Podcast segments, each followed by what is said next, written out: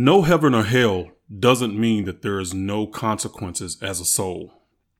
When you come from religion and the ideas of going to heaven as a reward and to hell as punishment, it may be hard to grasp the idea that those places don't exist and that punishment is not an aspect of the eternal journey of a soul. But the truth is that as souls, we play roles in each other's lives on earth. Sometimes we play the good guy or gal so the other soul can learn wisdom from an experience that is horrible by our standards.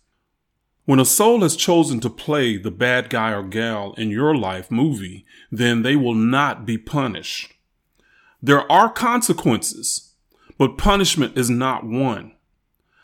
Our ideas of morality and justice are human ones on this plane of existence. They don't necessarily apply to universal laws in existence within eternity as a soul. If you can only keep spirituality within a religious framework, you will be limited by the ideas that control you rather than having the ability to expand. Kemetic teachings are based in how we operate as eternal beings, not just from the plane of human existence. These ideas of conforming to control mechanisms are really fear based. We hope the next person is as afraid of getting eternally punished for doing wrong as we are. Therefore, I'm going to be safe from harm. Or we just want what we feel is justified for the punishment of a wrongdoer.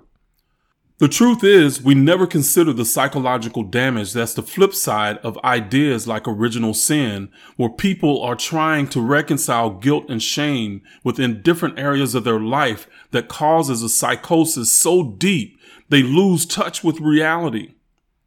Kemetic spirituality is not another religion. It can and did exist alongside religious beliefs in ancient times, but it's not a religion.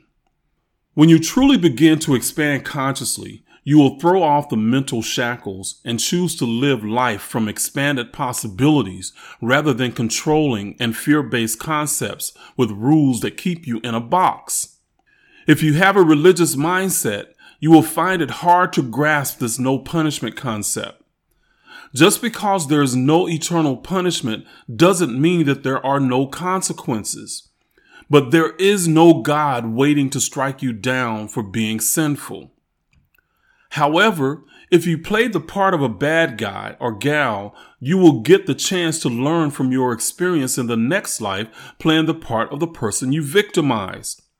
You may become the victim in the next life to learn what it was like, not as a punishment, but as a chance to learn.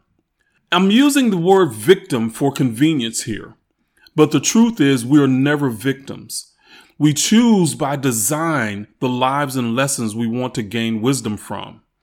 For example, if you lived a life that harmed others, you may reincarnate into their experience so that you, the soul, gets to learn what it was like to be treated like you treated the others. It's a consequence of your behavior, not a punishment. It's a chance to gain wisdom.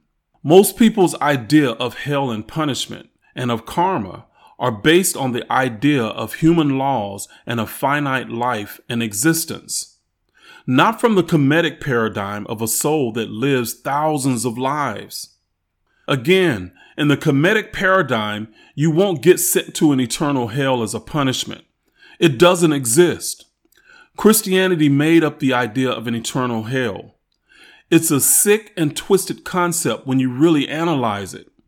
However, you will get the chance to learn from the flip side of an experience as a consequence, not a punishment. Thank you for listening. Please like and share this video with anyone that may be expanded and uplifted by it.